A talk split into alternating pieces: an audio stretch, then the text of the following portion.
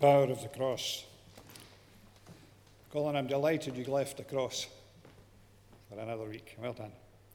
Now let's read from the Bible in John's Gospel, chapter 20, starting at verse 19, the story which Tom introduced for us as he spoke to the children. Let's hear the word of God. On the evening of that first day of the week, when the disciples were together, with the doors locked for fear of the Jewish leaders, Jesus came and stood among them and said, Peace be with you. After he said this, he showed them his hands and his side. The disciples were overjoyed when they saw the Lord. And Jesus said, Peace be with you. As the Father has sent me, I am sending you.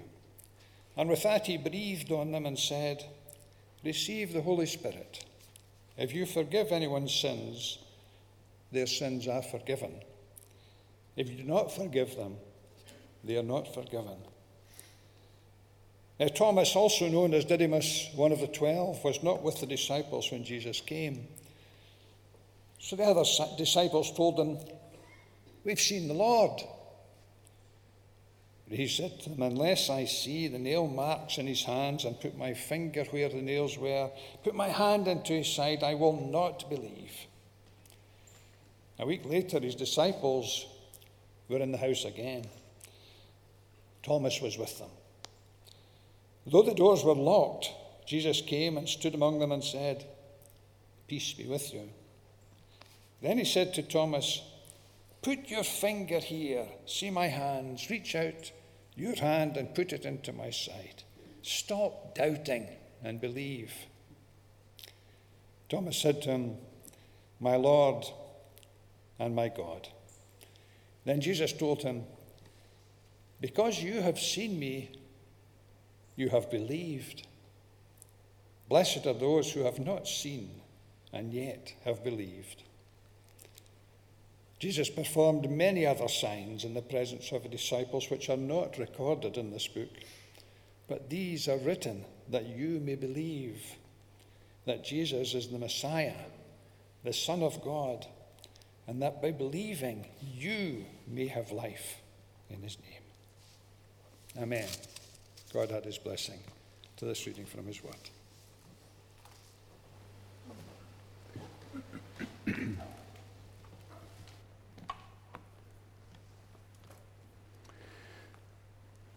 Thanks, Alec.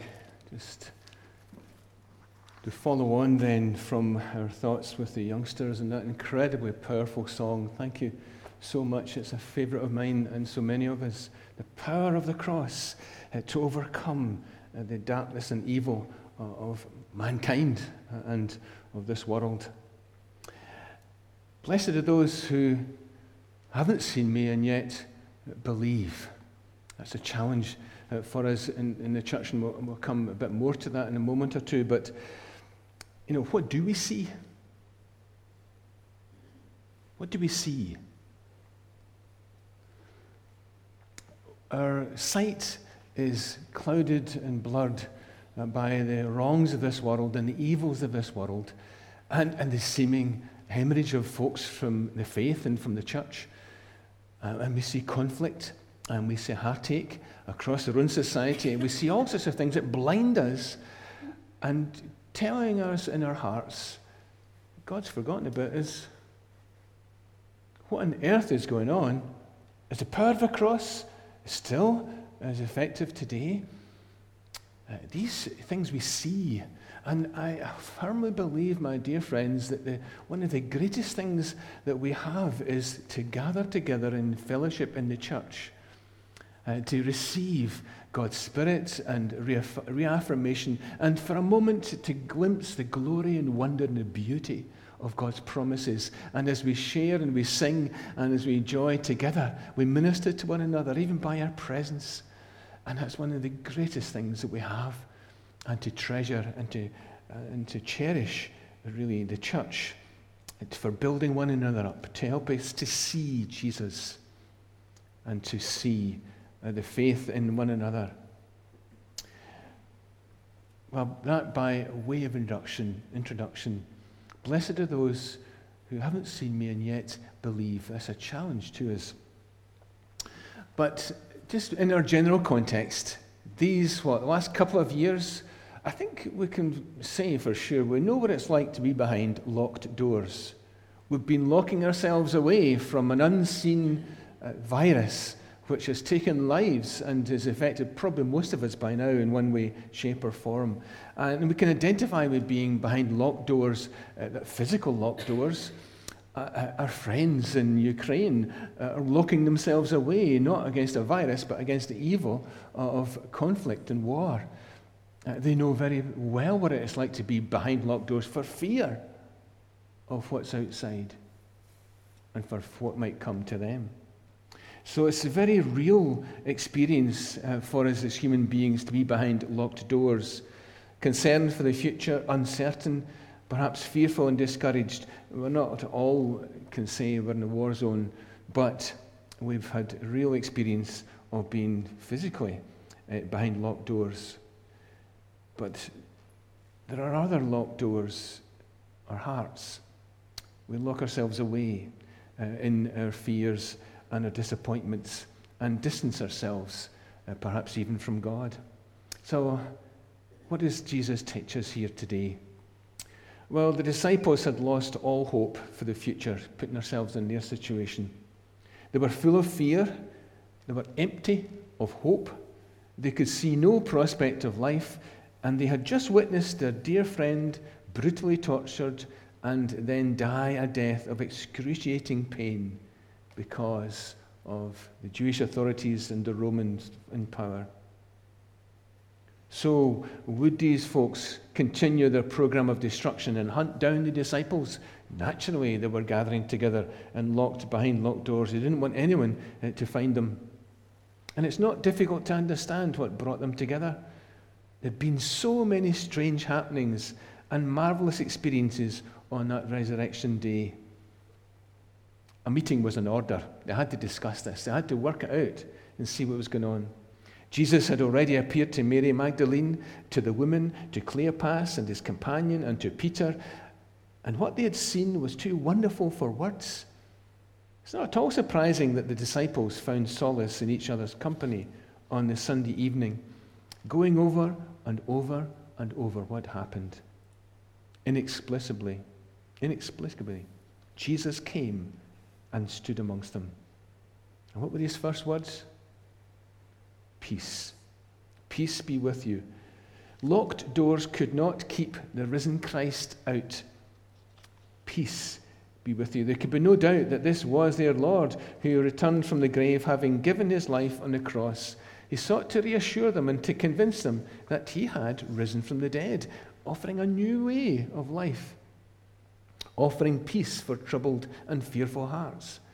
And when peace bestowed by Christ enters a heart, anxiety is driven out. It says in, in Philippians, doesn't it, that uh, if we come to God in prayer, that the peace of God uh, passes all understanding, guards our hearts. Guards our hearts. John chapter 14, we would read before, when Jesus was talking to his disciples before the, the crucifixion. Remember these words, you often hear them in a funeral Peace I leave with you. My peace I give you. I do not give you as the world gives. The world cannot give you this peace. Do not let your hearts be troubled. Do not be afraid. It's, in other words, bolster your courage and your strength and your faith. And the disciples, of course, were ecstatic. Luke tells us disbelieving for joy, in fact, over the, overwhelmed, overjoyed. We try to get some of that in the, a wee bit prematurely, perhaps, in the service with the youngsters, but that's the sense of it. Fear was replaced with God's peace, and our hearts were filled with joy. Was it last year that Pope Francis, in his Easter message, he related this to the coronavirus pandemic? He said, Do not be afraid, do not yield to fear this Easter. So there's a challenge then for us not to yield to fear, regardless of what's going on round about us or what's out with our locked doors of our own hearts and minds. Do not yield. That There's a, a sense in which in Christianity we're to bolster our faith with courage and believe that we have a victory So there's no need to fear when we look upon Jesus and see him and believe in him. Our focus on the risen Christ who comes to us offering peace. That's our focus. We find ourselves behind locked doors. Now let's think about that again. Imprisoned by our own fears. Fear for our friends and family. That's a big one. Fear for your grandchildren in the way forward for this world. Fears over the economy. They keep talking about the rising cost of things. Fear about unemployment, uh, employment. Will life ever be the same again? Worried about the postponement of operations or other treatments or waiting uh, for answers. We face fears every day of the week of all kinds, but today we are reminded that Jesus stands amongst us, offering us peace. And please remember, locked doors cannot keep him out. Cannot keep him out. I ponder that so much. Where are you, Lord? Where are you? Often. And so Jesus came bringing them peace and promise. But he also brought uh, a future, a purpose in life. Did you remember? As the Father has sent me, so I send you, he said to the disciples. They were to continue Jesus' mission on earth, preaching forgiveness of sins and exercising forgiveness. That two way aspect forgive and preach forgiveness. They knew exactly what he'd meant he offered them forgiveness after they had betrayed him, forsook him, and denied him. And again, we can see ourselves so much in these disciples. They were experiencing the transforming power of forgiveness from the Lord they had let down so badly. It rolls off the tongue so easily, doesn't it? Forgive us our debts as we forgive those uh, who sin against us. It's put in two different ways into the Lord's Prayer. But the power of forgiveness, the power of the cross, is real for us. The disciples would receive the power of the Spirit of God, and Jesus used the descriptive language of breath for the Spirit. Do You notice? He breathed on them.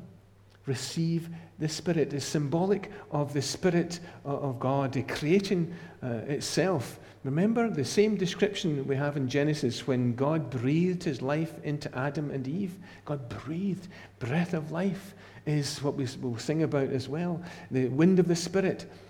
Jesus was showing and descri- describing that, giving them the power of the Spirit uh, to preach and to forgive. And that's a big gift for us, of course. Pentecost is yet to come, but this is uh, looking forward to that. We don't go forward alone. The resurrection Christ breathed God's creative spirit into those fearful, guilty hearts to transform them into bold witnesses for Him. And we know the history of that. So let's return to that challenge. It's a challenge for us all, however, and it is in Thomas. He best expresses that. He was deeply skeptical that Jesus had appeared to his friends in his absence, despondent, stubborn. He insisted on direct proof, nervous, restless, no doubt. I remember as a, a young teenager, and uh, some Christian friends of mine at university were really full of the joys of, of faith in the Christian Union.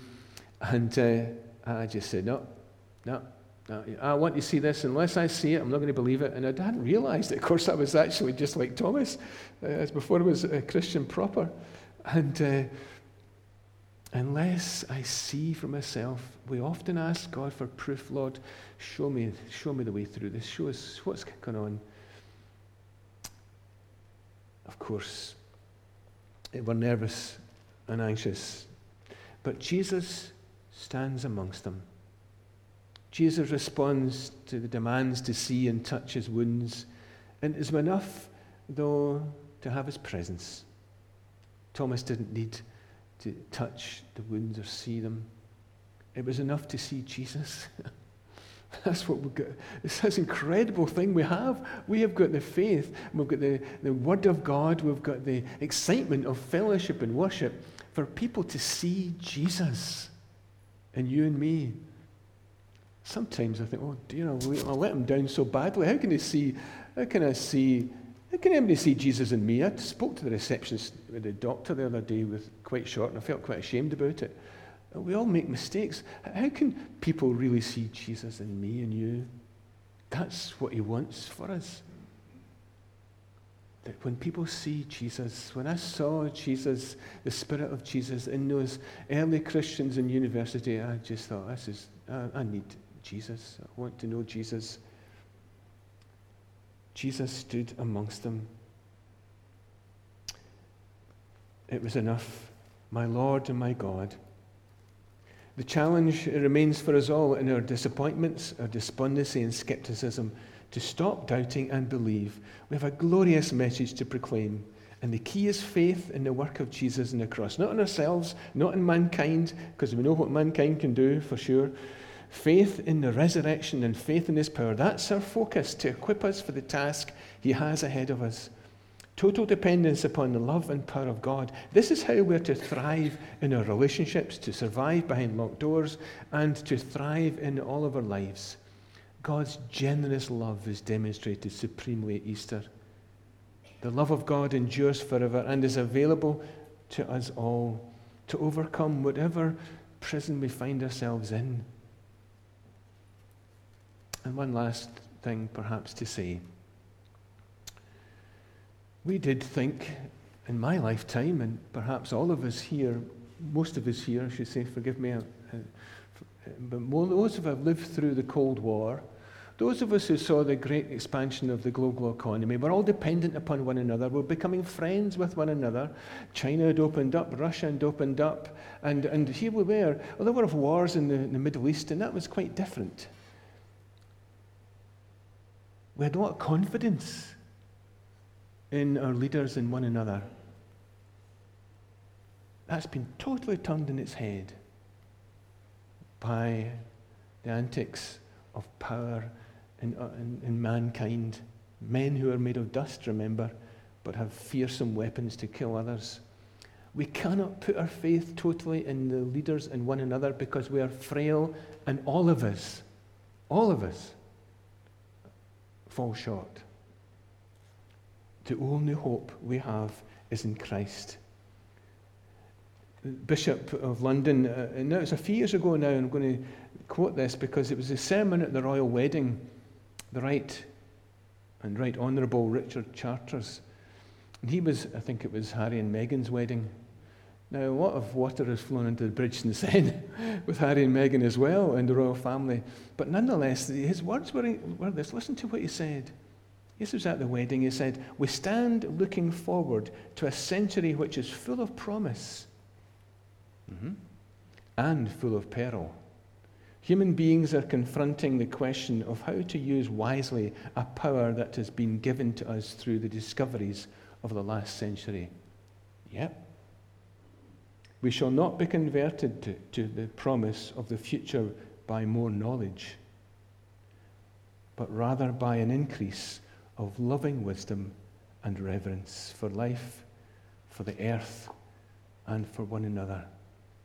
It's a matter of the heart. When we trust human beings, we can end up with weapons of warfare. My friends, we can take nothing for granted. Absolutely nothing for granted except the power of the cross of Jesus to overcome. And it beholds us to keep preaching that message that Jesus, when he stands amongst us, brings hope, brings healing, brings purpose, brings life in all its fullness. And this is Jesus' gift to us Easter. We share that purpose of making the risen Christ known by sharing his love with one another. Helen's going to come in a moment to do the intimations, but let me have a wee prayer, please, to conclude. Lord, we plumb the depths of your grace and mercy, and yet we can never reach the full extent of your love for us, for your goodness, that you would indeed, as the song has said, endure such cruelty and suffering for us. But not only for us, but for the world.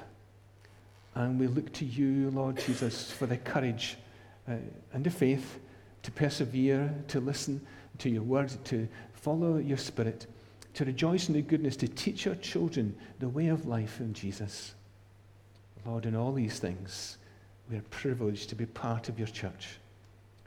Help us to focus our minds totally on Jesus, our purpose, and all the changes that will take place in the Church of Scotland for sure and in this world.